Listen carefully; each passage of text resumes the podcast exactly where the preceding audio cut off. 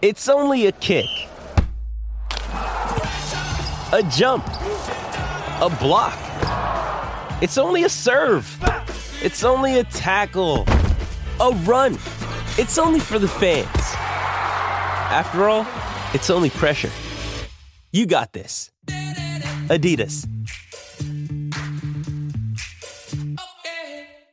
With threats to our nation waiting around every corner, adaptability is more important than ever. When conditions change without notice, quick strategic thinking is crucial. And with obstacles consistently impending, determination is essential in overcoming them. It's this willingness, decisiveness, and resilience that sets Marines apart. With our fighting spirit, we don't just fight battles, we win them. Marines are the constant our nation counts on to fight the unknown. And through adaptable problem solving, we do just that. Learn more at marines.com. Another day is here, and you're ready for it. What to wear? Check. Breakfast, lunch, and dinner? Check. Planning for what's next and how to save for it? That's where Bank of America can help. For your financial to-dos, Bank of America has experts ready to help get you closer to your goals. Get started at one of our local financial centers or 24-7 in our mobile banking app. Find a location near you at bankofamerica.com slash talk to us. What would you like the power to do? Mobile banking requires downloading the app and is only available for select devices. Message and data rates may apply. Bank of America and a member FDIC.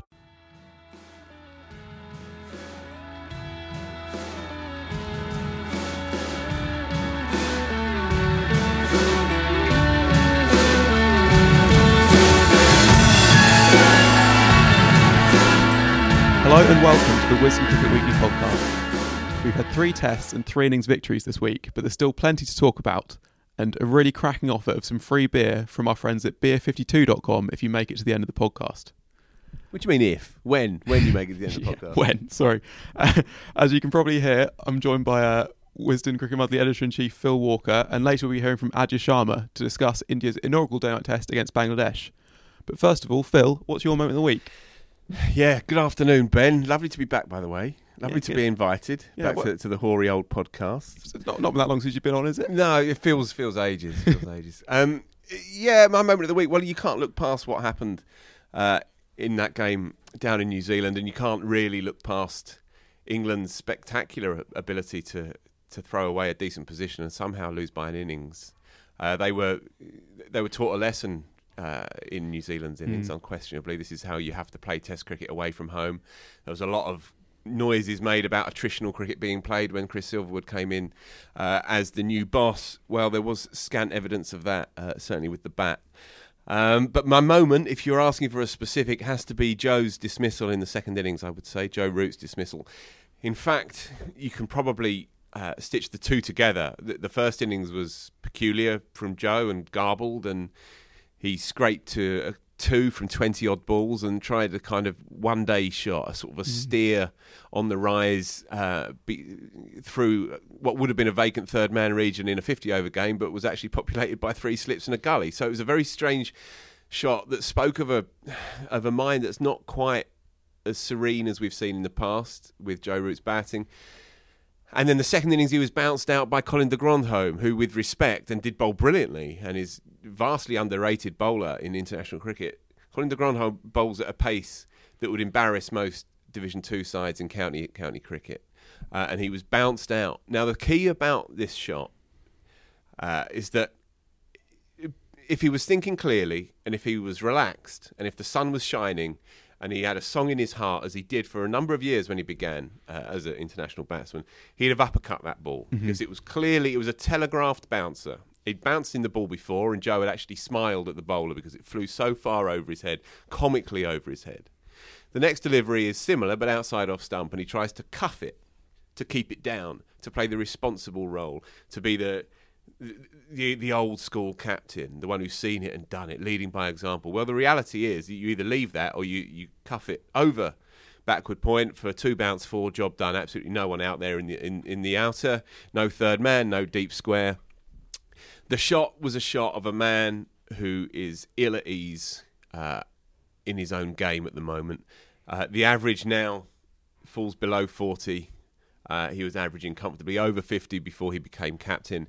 Uh, I hate to have to bring this conversation into play, but when you have big beasts like Atherton, Mike Selvey as well, talking openly and straightforwardly about how long Joe goes on as captain when it's so clearly to the detriment of his game, the primary principal reason why he's such a cherished and treasured cricketer in the first place, then we have to come on to this question. Now I'm going to flip it to you. What do you do with Joe Root, England captain? Well, I think I think the thing is they're, they're talking in such fanciful terms about Joe taking England into the Ashes next year, when really he's a captain kind of whose questions uh, get asked of his of his role series by series, and also there's really this thing that they're almost not even looking at, not even talking about it because it's like so terrifying to imagine. It's a five test series against Virat Kohli's India in India, where really England are going to do well, not just to not lose any of those games, but to to escape with one game where they don't get beaten by an innings is going to be a success in that tour. And I, and Joe Root, with everything he's gone through so far in his Test career, a four 0 loss down under, Yep. become the first English captain to not win the Ashes in England since 2000 and, 2001. Uh, he's he's just not going to make it through that. Yeah. He's not going to make it through a, a, a battering, which is what it's inevitably going to be. I think it's a very good point, and there were more than a few eyebrows raised at Chris Silverwood's unveiling at Lords when they said quite openly, "We're preparing for Australia in two and a bit years' time," as if there's not a hell of a lot of important international mm. cricket before that. And you're absolutely right. If you think how scarring that Australia tour was for Joe Root, then you can compound that by going to India. And if you're going to India hanging on to your reputation as an international batsman, mm. and then you have the the kind of unbreaking misery of having to lead a side in India, which don't forget lost three Test matches at home in ten years across this decade. They lost two against England in two weeks, and then one other. They lost three Test matches in ten years. Uh, so this is what they're up against for that tour. But to hear them say at that press conference, almost just to dismiss it, to dismiss the four tests against South Africa coming up next month, to dismiss those games against India, to dismiss next summer against uh, Pakistan and so on, that is that's questionable approach, and it's also it's it's supposing that they have a kind of inalienable right to hold on to the positions that they currently occupy. Mm-hmm. You know, that's a very dangerous way to approach any kind of international sport, I think, because things can change around very, very quickly. Well, Go on. for, for me, part of it is about the the how big a thing it would be to take the captaincy away from Root, which also gets to how highly the, the role is regarded. And it's regarded too highly, I think. It's In like, England? yeah, In it's England, it's certainly. it's too prestigious a thing. Um, so and so England, I think I think there would be some merit to giving the role to some to, to Stuart Broad basically on a short term basis because I think he his legacy is secure uh, and he could approach with a light touch and he would be able to kind of like acknowledge that it's a stopgap thing until the next and, they, and they sort of groom the successor in time. But that I, I don't think England could even countenance not giving it to someone without giving the impression that it's for the next five years, basically the foreseeable future, which is like it's just it's just too much pressure he's put on one person, and it's like shown in Joe that he just hasn't really been able to to cope with it. Really, Okay, put put me on the spot then on this. Joe Root for me captains the England side through this winter. okay. Uh, And it should be said, this is by far England's hardest challenge of the winter. South Africa are a team also at a low ebb. England obviously showed in Sri Lanka last time that they could have success out there. Joe Mhm. Root could easily come back to form, and even if he doesn't, England might like lose this series, but could win the next two. That's not inconceivable. Yeah, yeah. It's it's twofold for me. One, there's not an obvious candidate to take over at this stage, and two, it's always better to be absolutely sure uh, before you make a, a decision as as grave as something like this. Um, he's he's a bright man and a sparky and bright cricketer. You see the way that he bats as proof of that. But what we haven't yet seen as a captain is an intuitive, imaginative, and kind of electrifying approach to the job. The, the best captains, you have that sense that they are alive to possibility all the time, and you see it not just in in how they in how they move a field around, although the good ones do that and they they preempt what's going to play out, but in how they conduct themselves and how they how they walk and how they talk. Joe, whenever you see him, he seems like it's already beginning to to drag him down. The shoulders are more hunched and, and rounded than ever before. The voice is very much in the minor key. Uh, and they are all teams are an extension of their captains. And this team, It struck me halfway through New Zealand's um, painful, painstaking, and uh, artful Test match innings because this is how you do it. This is really how you do it.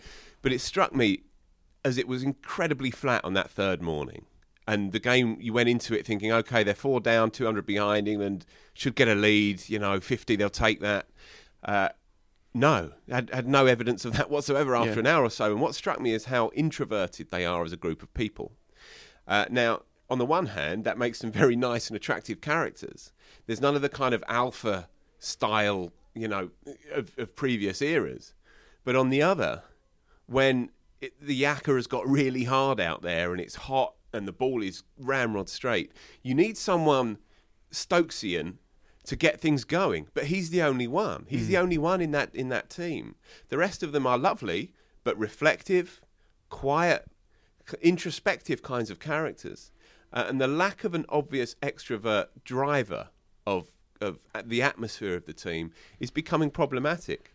And you see it in Joe's captaincy, I'm afraid. He was described um, as insipid uh, by by Selvey today Yeah. on, on Twitter, who was uh, referencing Atherton's piece in the Times. Nasser saying as well has had similar Na- comments. Nasser yeah. also. So it, it's no longer a case that you know the likes of ourselves are sitting in a room somewhere pontificating about the future of the England captain for something to say. The, the the big beasts are talking about this now, and it's unavoidable. I'm afraid. Just to finish off, I would I would give him this winter to see where he ends up, to see if he can find that balance, that alchemy between runs and inventiveness as a skipper, and find the odd victory uh, and then we'll see where we get to. But if it really is a, a rut that he can't shake, then I give it to Jos Buttler because you know that my feelings on Buttler are that he is a Test match player. Um, I think that he can cope intellectually with the challenge. He's very well respected. He's listened to in the dressing room. Uh, I would be inclined to go that route. I wouldn't give it to Broad as a stopgap, personally. I would give it to Buttler. Not least if you're talking about the big series next year being India, then Broad's probably not going to play too much in India. Yeah, that that's and it comes I- around very quickly. I, I would have seen Broad if it, that that would be Broad if England decided to go for someone else after New Zealand. And I, th- I think that that because he, probably wouldn't play in Sri Lanka either. But I almost think there's merit to that in that if Broad's the permanent captain and say Buttler takes over for those that for that series, then it's almost that that gives him and eases him into the role, Mm-hmm. I guess, as he sort of like had his his apprenticeship under under Eoin Morgan in the one day side. I, so I, I guess I'd uh, yeah. I mean, it's worth emphasis that the main thing with Root, as much as there's stuff to be desired in his captaincy, it's just the batting. That that that's the main thing. It's just he's, he's like England aren't going to be the number one test side in the world unless Joe Root's averaging fifty, and he's averaging, as you say, less than forty Yeah. as captain, less than thirty this yeah, year. and, and I've said something similar on this show before about captaincy and how we fetishise captaincy in England in particular. There have been many, many great players who have not really been captains of any note, who have tried it, dipped their toe, found it wasn't really for them. You can think of Dravid, you can think of Tendulkar, Kallis, players like that. Great players for whom captaincy just didn't fit. They were, they were almost too good to be embo- to be burdened, in, encumbered by the captaincy. So look, it might be an old story in a few months' time, and I really, really hope it is an old story. Uh, but it's hard to shake the sense that it does not come naturally to Joe Root, and the knowledge of that is compounding his struggle, his struggles with the bat. Yeah, and we, we don't want to spend too much time on England, but I thought just you mentioned that the the captain sort of sets the tone for the team's innings. So I Yeah. thought that, that Root's dismissal, as well as showing the headspace he's in, it shows the dilemma the team finds themselves in between trying to be this more traditional team and trying to be more attractive. Because it's I, I almost don't think it's fair to say exactly that they didn't show any signs of the attritional stuff because they were two Oh, seventy. they did in the first innings, Well, but then they. in, in the first day of the first, The innings, first but, but it's the, they almost thought, well, that's enough proper batting. Now you can kind of hit out, and they still kind of talk of it as like you've got to like earn the right to play your shots or earn the right to dominate, and that's not true. You you don't have to earn the rights or anything. You just got to bat for basically as as long as you can. And the, the key thing for me was the fourth morning where New Zealand went into that sixty ahead and six down, and they mm. still ground it out. they made 58 of 30 overs in the session, and England could never play a session like that. And you have to be content and almost set out to play a session like that if you want to win Test matches on flat pitches, basically. Yeah, yeah. I felt a little bit sorry for Stokes in the first innings because he'd played the situation so well and he'd been advancing down the track to meet the ball on the half volley, not to be flashy mm. and showy. And then he he just let himself go for that one delivery, and it was his fate to nick it and nick it hard. Great catch by Ross Taylor, and then then it begins to unravel, and then it unravels quite quickly. They lost three or four in about twenty minutes or whatever it was. You know, Sam Curran first baller and so on. Uh, if if Stokes had seen it through, got to 120 odd, and he was batting comfortably to do that, then it would have been a slightly different looking game, I think, because England would have got up to 400, 420. Then it would have played out slightly differently. I think they have to learn from this. Uh, there's so many bits that you can pick out as well. That first innings, Buttler was batting beautifully, got to 40 odd, but the game went nowhere because they put the field out. Jack Leach was batting very nicely at the other end. Just take the single. Just take the single. Yeah. Just take the single off the first ball. If so be it. You know the pitch was flat as you can get. Uh, the game went nowhere, and in the end, Buttler spooned one over to, to deep cover. Whether the fielder was there or not is another thing. um, I don't know. Look, they will learn a lot, I think, from what's happened. The question is, can they actually institute it for next week? Because if they get stuffed 2 0, then that's a pretty grim way to begin what is a very important winter for them. Yeah. Would you make any changes? No, probably not. I would be, I would be tempted to have played the leggy um, Matt Parkinson, who's on the tour. I thought Jack Leach was ineffectual. Took two for 150, but both wickets were gifted to him. Really, it was a poor sweep shot from the opener, uh, and then it was a chipped, caught and bowled when they were 712 for two or whatever it was by the end. So he was very ineffective on those pitches, uh, and it was brought into relief when you saw Santner getting getting turned immediately when they came on when he came on to bowl second innings. Santner had never taken more than three wickets apparently in a first class game in New Zealand, and yet he, England gave him three wickets in six overs. Uh, but Leach Leach struggled there. Um, He did. He did keep the runs down, and sometimes Yeah, that's almost all you can do, though, isn't wasn't it? he? He was yeah, milked. but but but sometimes I mean, like England really should have drawn this game and should have drawn it, and they didn't because of the bat, not because. Like, Yeah, and, and there's, there's something to be said of, of that they've lost the plot overseas before. Okay, but but the, this is where we get to the nub of of what you're trying to achieve away from home, and uh, there is a, a standard, good, pragmatic argument. I think Yaz was writing it uh, for Wisden recently. You know that um, you need to stay in the game away from home. You need to be prepared to draw games away from home. In which case, having uh, a left arm spinner who doesn't really turn it very much on those kinds of pitches, bowling into the rough outside leg stump to defensive fields, has its purpose. Uh, but they cruised to 600 and they took the spinner for 150 from the best part of 50 overs. I would personally prefer to see in this side uh, a leg a leg spinner once he's ready, who's who's going to go at four and a half, five and over, but who is going to take you more wickets. Yeah, I just think if Parkinson plays that game, I'm not saying he plays next week. I sure, think it's too but- early but for if, him. But if he'd played this game, New Zealand would have been able to declare as much as a session earlier, and then England have no chance of saving the game. yeah, and unless he rags one past Watling's outside edge. Yeah, yeah, no, I, I, I can see. you know, the- ways, yeah. it's it's difficult. And as I'm saying, I, I wouldn't pick Parkinson for this upcoming game because he's had very little for four day cricket. They're still looking at him, and he still needs to learn the ropes. But going down the line, we've seen for years the limitations of a finger spinner away from home, Mm-hmm. outside of subcontinent conditions, uh, and they go the distance. Um, Leach is accurate, but in these conditions he struggles, and there's no escaping that fact. It'll be interesting to see in South Africa what happens. You assume Leach will keep the gig for South Africa, and he probably should. Um, uh, but it's a watching brief, I would say, on this one. Um, and while Parkinson, I can get too excited about Parkinson, and I have that tendency. Uh, if there is the possibility that we have a player there that we can work with, that he can fit into that team as a fight was one of a five man attack and bring a little bit of magic, then in certain conditions I'd be prepared to look at that. I'm intrigued when he plays alongside Leach in Sri Lanka, Mm, which I yeah. assume will happen. That'll be an interesting shootout between the two of them. Yeah. Uh, well, you can listen to daily podcasts after each day of that as, as England get thrashed by innings again uh, on on uh, yeah on on, the, on your Wisden Do, do you think that that'll happen? Do you think New Zealand will stroll it? Uh, I don't, I, I- it might well not be as close again, but they are just so good at home. It's it's. I mean, This is seven series now in, at home that they've avoided defeat.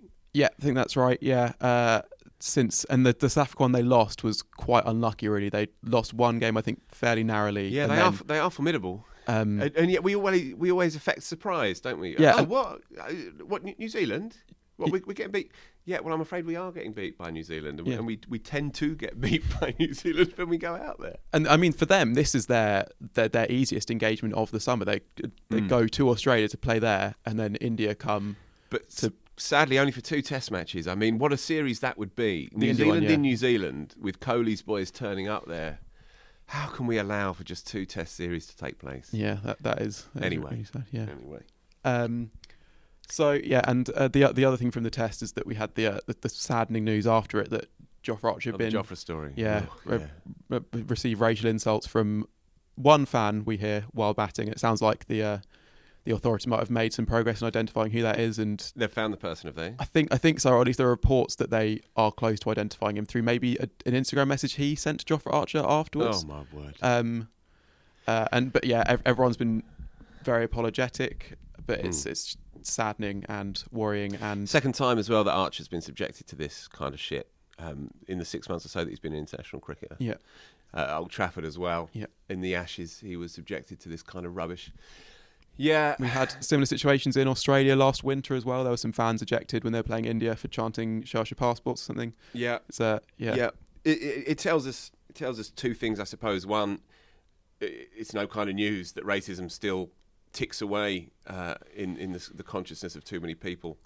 Uh, but also, two, I think it, it ta- taps into this this kind of social media hysteria that we have. It's interesting that this this tosser sent a message to him on Instagram afterwards, as if almost in his head they're interchangeable. You know, you can throw abuse, you can chuck mud at people online, and so you may as well be able to chuck them, chuck it from behind the sight screen at a cricket match as well. It's almost like that. It's indiscernible the difference between the two. Look, it's it's horrific. There's nothing more that we can say at this stage. I think obviously it's horrific for for Jofra as well to have to stomach it. But again, fair play to the boy. He's called it out. He's he's he's drawn attention to it on social media as well. Um, yeah, and all you can hope for is that they clamp down on it as much as possible if it's going to happen again.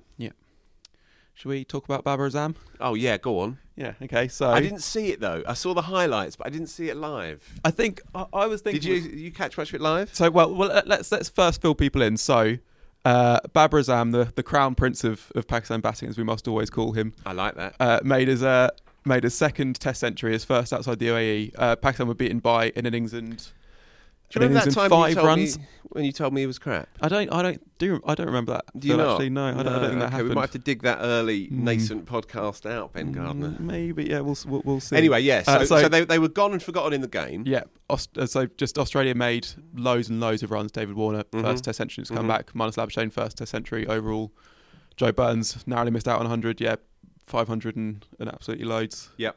And, Yeah. Uh, yeah, way behind the And game. yet- Despite Australia, uh, you know, kind of casually romp into an innings innings victory uh, at the Gabba, Warner's return, and so on. It's interesting that we still turn to Babar This is the story. Yeah. Yeah, and that, if you notice as well on the various websites, uh, not least ours, Babar is the story, and it's this thing that cricket throws up where you can, as an individual, be in a team that's getting absolutely stuffed, and yet if you perform, and if you perform on alien condition in alien conditions such as uh, Babar are experiencing in Australia, then that elevates uh, the story ahead of the result. The result is almost secondary. Australia always win at the Gabba. We know they do.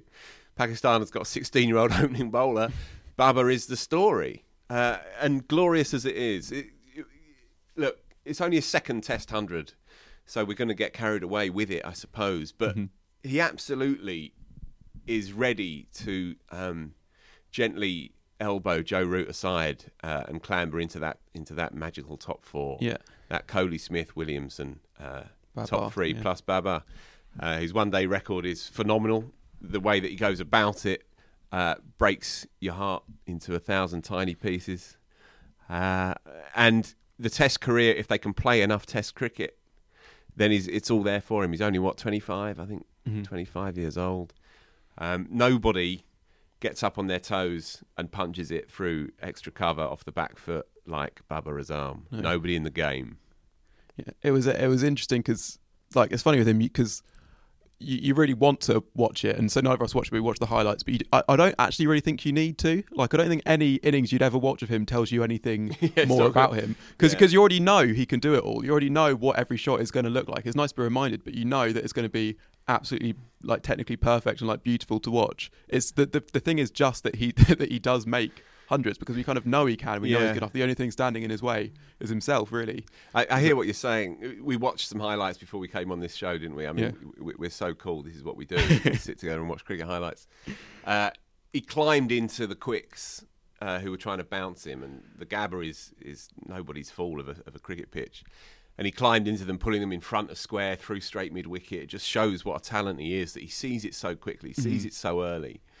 Uh, Mm-hmm. But can play it so late if he wants to as yeah, well, yeah, can't he? Yeah. uh, Unfortunately, he's playing a different game to his his peers. Um, Yeah. Although you know, as, as you say, Rizwan, you know, the new keeper batsman got ninety odd, and Asad Shafiq, 70 odd in the first innings. Yeah. Li- little shoots, but yeah, they're, they're quite a long way off Australia in these conditions, as they have been for a long time. They, always, they Australia's the one place they just can't play at all. Um, yeah, they, they, they did have one bit of success, though. Steve Smith made just four, and it's the first time he's ever been the lowest scorer in an Australian test innings, which is a, which is a good stat. Yeah, and yeah, a belter. yeah, well, someone else likes his stats, Yasir Shah, because he uh, he got him out for the seventh time Oh, in Test gave you the seven fingers. Yeah, the seven fingers. Yeah, if you've seen a if you've seen a Friends and uh, particularly see with Monica, you'll know you'll know the one I'm talking about.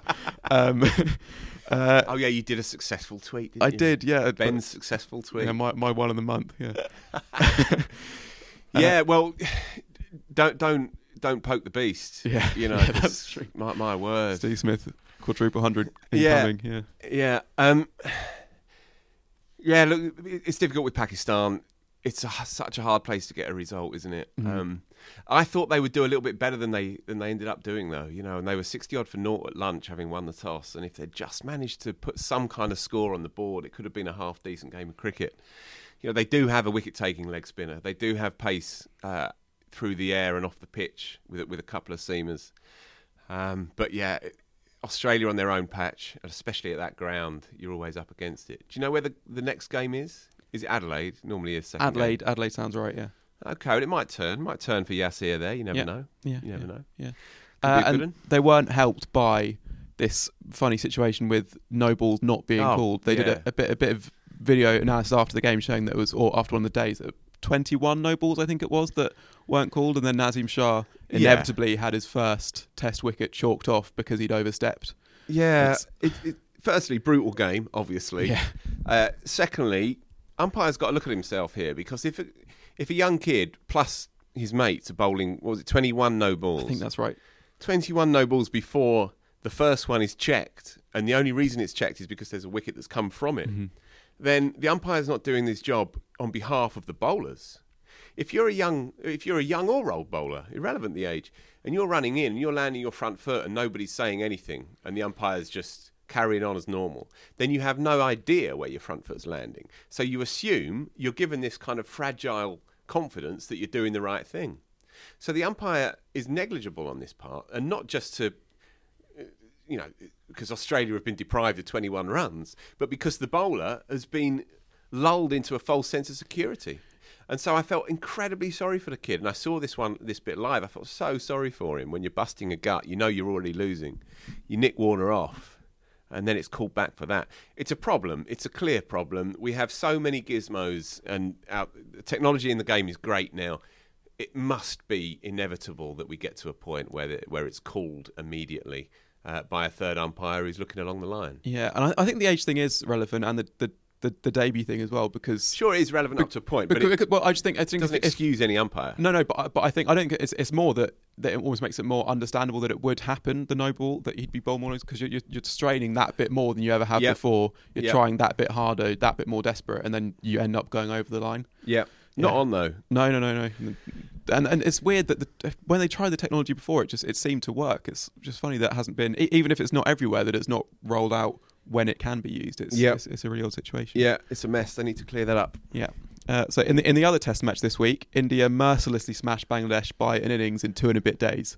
Virat Kohli scored 100 again. Their quicks at loads of wickets again. It was as crushing as it was inevitable. But with it being India's first pink ball test, it still threw up plenty of talking points. And calling in from India to talk about it is Wisden writer and podcast debutant Aadya Sharma. Aadya, what's your moment of the week? The moment of the week for me was uh, the one-handed catch that Wriddhiman Saha took. Uh, the ball was dipping on him, and he just thrust himself to the right and took the catch with his right shoulder in play, which was the shoulder he got injured on, and he had to sit out for 20 months. I think that that particular catch stood out for me. If you had to compare him to Pant, I mean, is there a comparison to be made really, or is he just so far ahead? I think he's technically much more adept, and he's been ex- he's experienced. Also, he's played in different conditions, and um, I think uh, the way he he looks at the game, he's known to be a very hardworking person. He puts an extra effort into everything, and that really stands out when he's playing the game. And I think there are stats to show how how competent he's being he's been behind the stumps.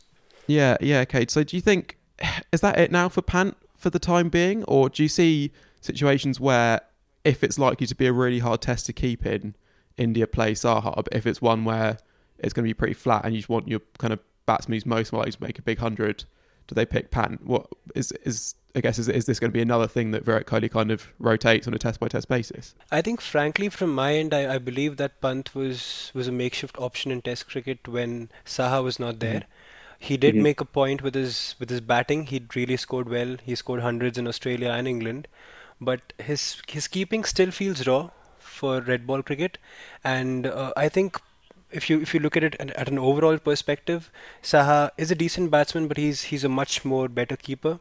He's really good at his stuff, and he uh, I think if you look at how he handles both pace and spin, and how versatile he is, I think that that really gives him the edge over Pant at this point. I guess apart from sort of that nice positive note for India, it wasn't really a test that was kind of ever gonna throw up any surprises. Like I think everyone expected India to win and win big, but it was still watched quite closely just because of it being a day-night test. Uh, how did the uh, the pink ball? And you should remember that this is the SG pink ball, which has never been used in any cricket match before. I think. How how did that play? Uh, I think it's still early days for pink ball in India. The the SG pink ball that was used, we could see that there was a lot of late swing on the ball, and uh, the ball was swerving after leaving the batsman, mm-hmm. after passing the batsman. So um, I think there are a lot of factors right now that people are still unsure about, and um, I think the visibility of the ball also has been talked about a lot. It has come in play, and um, I think particularly for the SG ball, it was said that it comes really hard when you're fielding. You can you can feel the sting mm-hmm. of the ball. Mm-hmm. So I think that the the whole shiny part of the ball, the, the the shiny aspect of the ball, how hard the ball stays, and um, the swing that it that it's imparting at the towards like after leaving the batsman. Those are some factors that people are looking at right now. Considering that they had never used this ball for any sort of practice or anything well they might have used it in the nets but not in any sort of practice game uh, and that it was kind of like almost rushed out this pink ball test do you think do you think looking back is it is it too much of a rush? Did they did they kind of need to take this risk? I guess especially thinking that two players got concussed during the game was it like was that worth it? I guess. Uh, I think that's one thing that both uh, Kohli and Cheteshwar Pujara have been speaking about. It's about getting proper practice before really going into a pink ball game. Uh, even when they're having talks about having a match with Australia, uh, both players have said that we would really want a proper pink ball practice game before we really go on and play a test match. So I think the most important thing right now for all of them is to is to get proper to get actually acclimatized to how the pink ball reacts. And um, I think there are still a lot of doubts regarding how how uh, it plays out over a period of time because even in this game we saw only about what two just over two two days of game. Mm. It, it, it, the match mm. did not even last about a thousand deliveries. I think it was the shortest game in terms of deliveries in India. So uh, there's still a lot of um, not the people are not really sure about how how things go with the pink ball, and players themselves are not really sure as to how how how much of an impact and how how deep they can take this and how seriously they can take the pink ball game when it comes to Test cricket at this moment. You, uh, you, probably, you rightly bring up sort of a lot of different factors about the ball. The fact that it's so hard and stinging the palms, and it's it's the kind of you can't know without practice because they have to go through such different technical things to to create these balls that are different to how you make a red ball. So you don't know how it's going to go until you play with. It. But I think that that also contributed to like a, a, maybe a heated discussion on air between Sanjay Manjrekar and his co-commentator Harsha Bhogle when they were sort of discussing what could have been the reasons behind uh, the, the the batsman struggling. I guess can you can you just talk talk us through kind of their discussion for people who who, who weren't privy to it? So uh, this particular discussion was was raised. The, the discussion started with Harsha Bhogle speaking about the viability of the pink ball and how there needs to be a, a proper post-mortem done to see how the ball has reacted and how players are looking at that pink ball. So Harsha Bhogle just raised this point. He said that it's important to know the reaction of the players and how they have been dealing with the pink ball when it comes to the visibility. Uh, but Sanjay Manjrekar was not really sure as to uh, if this is even an important factor to talk about because he believes that visibility was not a problem. It's because he, he saw Rohit Sharma taking a brilliant catch and Wriddhiman Saha taking a catch in the slips. So he says that visibility was not a problem at all. Now, this led to a difference of opinion, which is good to have in a cricket commentary box, but it just took a little bit of an ugly turn because the way those two reacted, the way those two spoke, was was not really smooth talking at that point. Yeah, it was it was particularly sort of the you haven't played the game, so you can't have an opinion sort of thing, which I guess is a bit is a bit damning damning for us too, if if that is the case. I think the question raised by Bhogle was a pertinent one because he was talking about the ball in terms of how spectators are looking at the game and how, uh, for someone who's not really sure about how the pink ball reacts, to know more about it, to gain more knowledge about it. But uh, Sanjay Manjrekar just brought in the whole concept of him playing first class cricket and international cricket and Bhogle not playing that. So I think that was one particular factor that he should not have brought in in the discussion, which which completely made the whole argument kind of baseless. Because very frankly, Sanjay Manjrekar isn't the most popular Indian commentator there is, mm. and Harsha Bhogle mm. is both respected and popular, and one of the most experienced ones at that. So I think Manjrekar said something, and I might be paraphrasing it, but he said that you need to ask the players, Harsha, for those who have played the, the game a fair bit, it's quite evident. So, so putting that right on his face that Harsha Bhogle has not played international cricket, I, I don't think that was really a point to make at that point. Considering all the kind of the controversy, and as you say, it's a stark statistic that it's the, the shortest ever test in India. I guess what why are they sort of taking such really what's quite an extreme step? Is is is Test cricket in India? Does it does it need this? Is this uh is this required to to sort of keep the game relevant? I think that there's been a lot of chatter not only in India but everywhere about how Test cricket is or might be uh, declining in in terms of popularity just because of T20 cricket we're not sure what parameters are used because an MCC survey just said that test cricket is actually booming. In India, particularly, I think uh, the the interest for the game stays the same, and um, I think the only factor right now is how we look at the question itself. Is it are we talking about uh, people in stadiums and crowd capacities and crowd attendance, or are we just talking about how many people are actually watching the game? Because there has been a there has been a clear shift, obviously, to maybe televised games, uh, watching the game on TV, on mobile phones, and uh, the, there has been a steady decline. Maybe there has been a little decline in the kind of crowds that were used to be there before and how they are right now. But you really cannot compare an Eden Garden crowd in 2001 to what you can compare now because the game has evolved a lot, and the way the game is consumed by the public has changed a lot. So I think there are different factors that are com- that come in play. I don't really think that Test cricket is declining. There is a lot of interest. It's just that it's been consumed in a dif- different way, right? Uh, well, thanks very much for joining us, Aadya. Thank you so much. So, Phil, mm. the mag's out this week, and it's a oh, special yeah. issue. This one covering uh, the decade that was pretty comprehensively. Uh, talk us through. Well, I guess that in particular, and then we'll talk about the rest. Yeah, special collector's edition, no doubt. Wow. Um, 10 years in 40 chapters, the stories of the decade.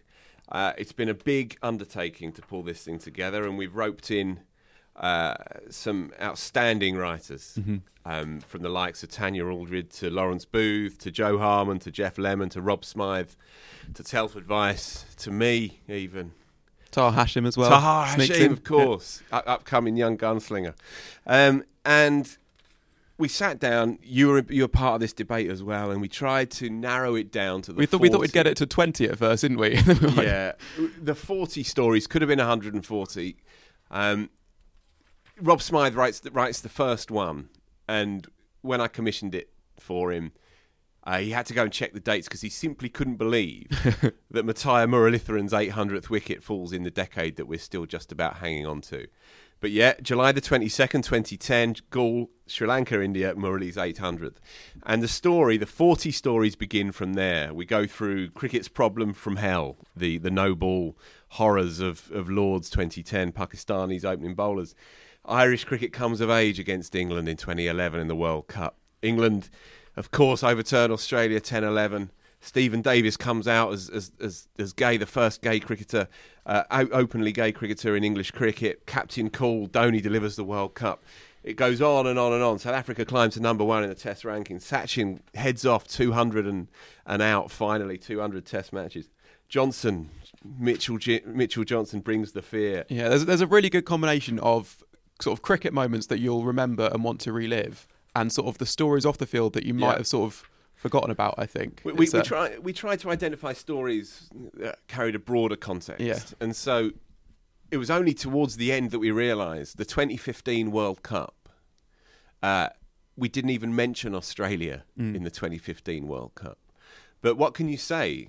That- Aside it wasn't from, really their story, was it? I mean, no, in some winners, ways it was but- New Zealand's yeah. story, and we touch on New Zealand's story, the McCullum Revolution elsewhere. But the, the Australia story, what, what can you say other than sustained excellence Hmm. in, for, in in fifty over cricket?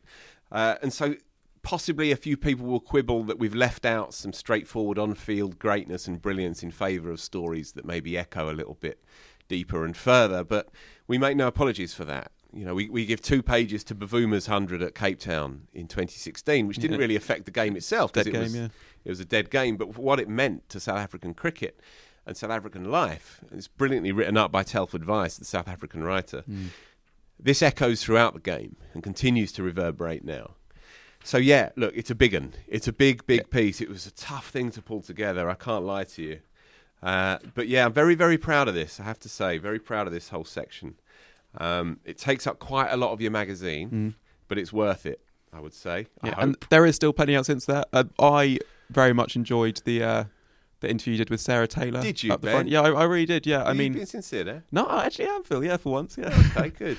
Uh, yeah, I mean the thing. Why? Well, the, the, the thing the thing with Sarah, and I mean, talking about mental health in cricket has come a very long way, and I think we've seen that recently with the Australian cricketers who've sort of stepped away from the game. Mm-hmm. It that that should be seen as a positive thing that players are feeling comfortable to do this. But Sarah still talks like really no one else in any sphere Yep. uh, about the like the sort of mundane reality of what it's like to be living with a mental health issue, which helps people who don't have them to the same extent or at all to actually understand what people are going through. It's so easy to like see all these things as kind of like different things on the same spectrum or scale, and it's just absolutely mm-hmm. not the case. Like anxiety is such a different illness to depression, and they they all have like diff- differing causes and ways they affect people, and Yep. things that it means you can't do and that sort of thing. And and Sarah just gets to the heart of that so well when she's talking about the specific factors that really influence her decision, the places she was going to be going, the fact that she can drive in one place and not in another, or that she has to take. Calls her car her safe space. Yeah, yeah, it's uh,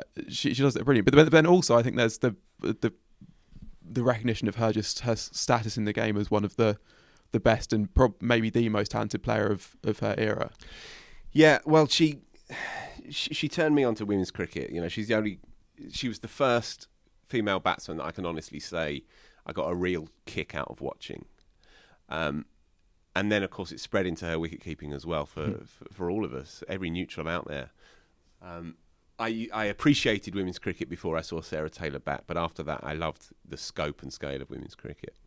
Um, and if she has a true legacy, and I, I kind of do touch on this in the piece, if, if she has a real legacy within the game, it is that that that she she smashed down the door uh, for women's cricket and made it a compelling package, not just an earnest uh, and enjoyable uh, pastime or something to appreciate uh, from afar respectfully, but something to really get your teeth into, something that was alive uh, and exhilarating. Um, and she she was right in the vanguard of that, I think.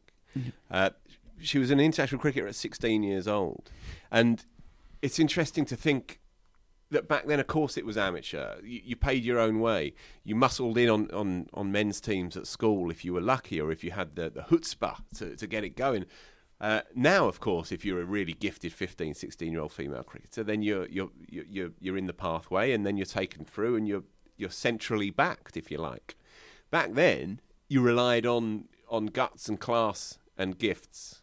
And she had such an abundance of them that she was able, uh, a few months before her 18th birthday, to smash 100 against Australia uh, in a 50 over game for England. But she did it because her talent was otherworldly at times. Yeah, yeah. So what what what else we got in the magazine then? Uh, Zafar Ansari continues to mesmerise us all. Yeah. Uh, Well, I, I ha- actually haven't read this one. The magazine has just arrived in our office today. Um, It was, it's kind of a letter to his to his former self, yet a, t- a letter to Lovely. his youthful self. Yeah. Things that he wished he'd fully taken heed of.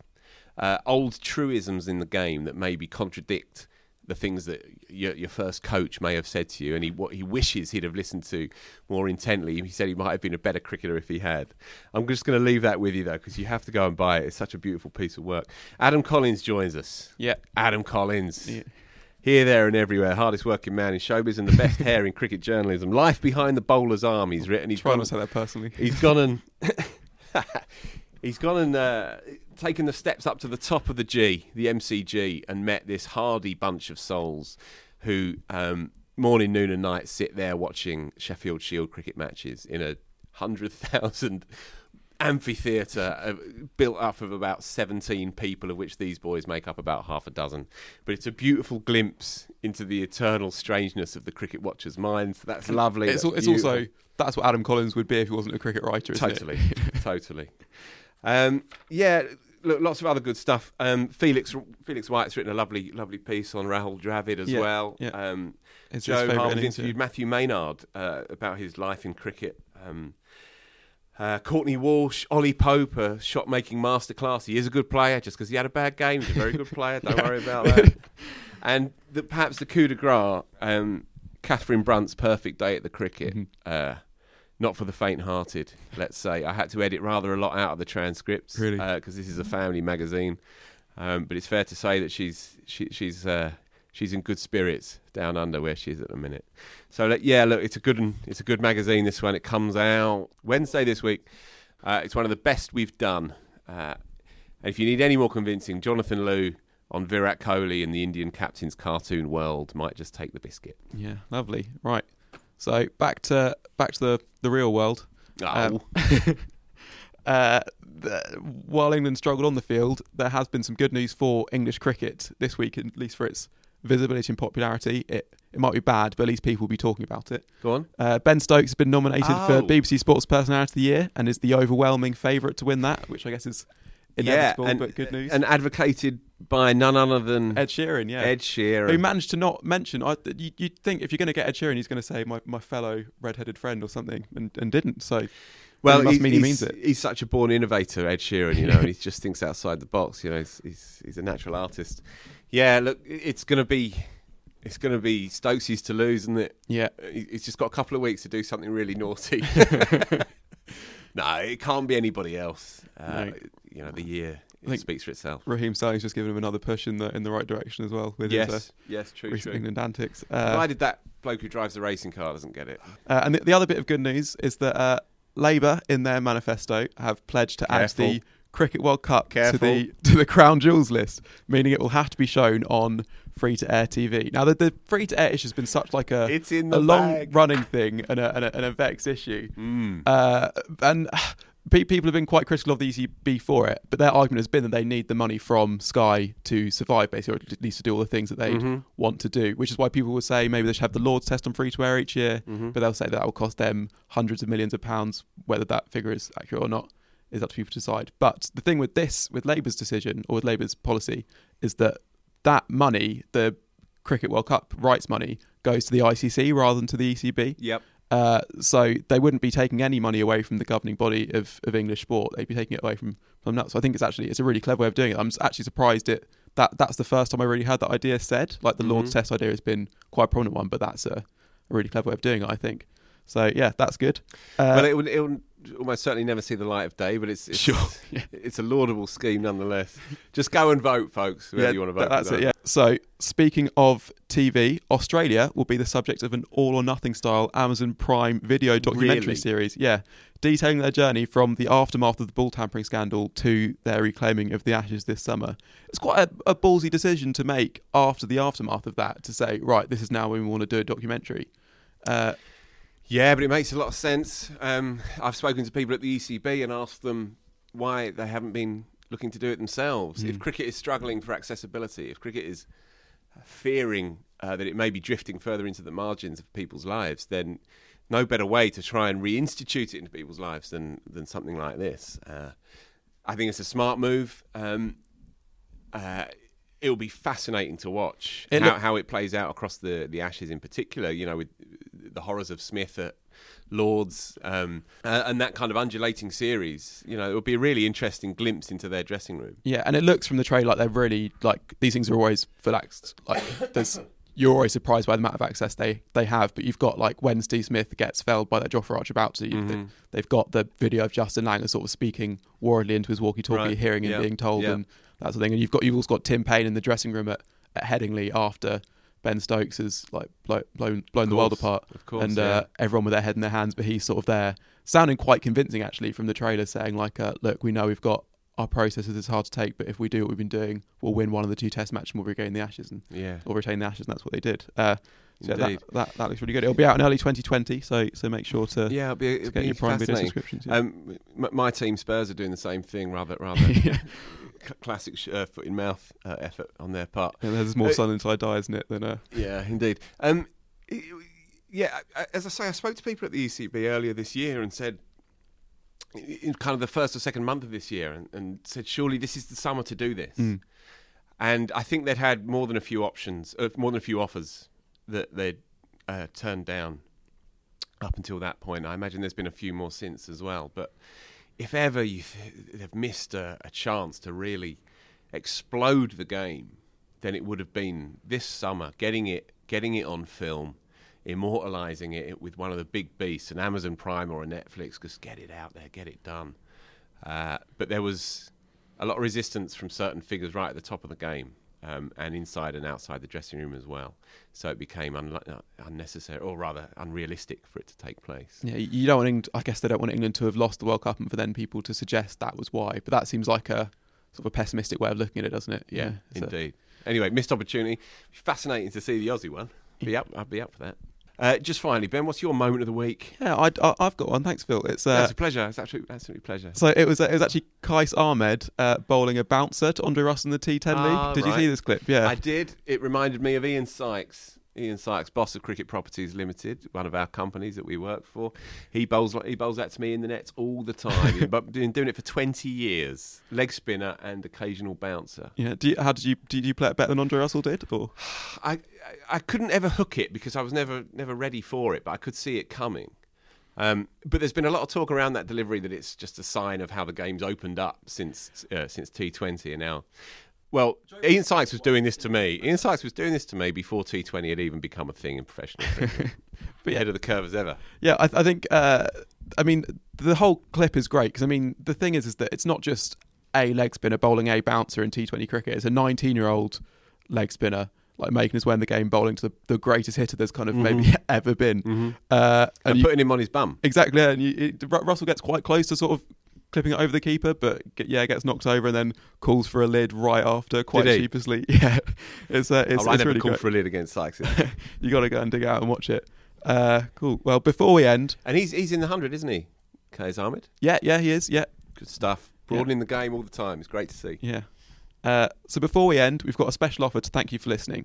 You can get your hands on ten basically free exclusive craft beers from around the world, courtesy of our friends at beer52.com. That's beer52.com. beer52.com. All you need to do is go to beer52.com Beer52.com. forward slash wisden, and all it will cost you is £4.95 for the postage. Get out. Yeah, I'm going to sign up. Phil's going to sign up. He doesn't even like beer.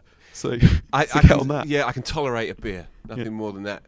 Beer52.com slash wisden. Yeah. Uh, it's a, it's a re- it's actually a really really good deal, and I am actually going to sign up. I'm not just saying it because And I, I already have, and that's the truth. yeah. There you go. Uh, right, that's it from us. We'll be continuing with our daily pods during the next England Zealand test with Yas Rana, joined by Wisden Almanack editor Lawrence Booth and staff writer Taha Hashim. So make sure you catch those. And if you enjoyed listening, please tell your friends about us, subscribed, and if you really, really liked it, leave us a nice five star review on the app of your choice. Cheers. See ya.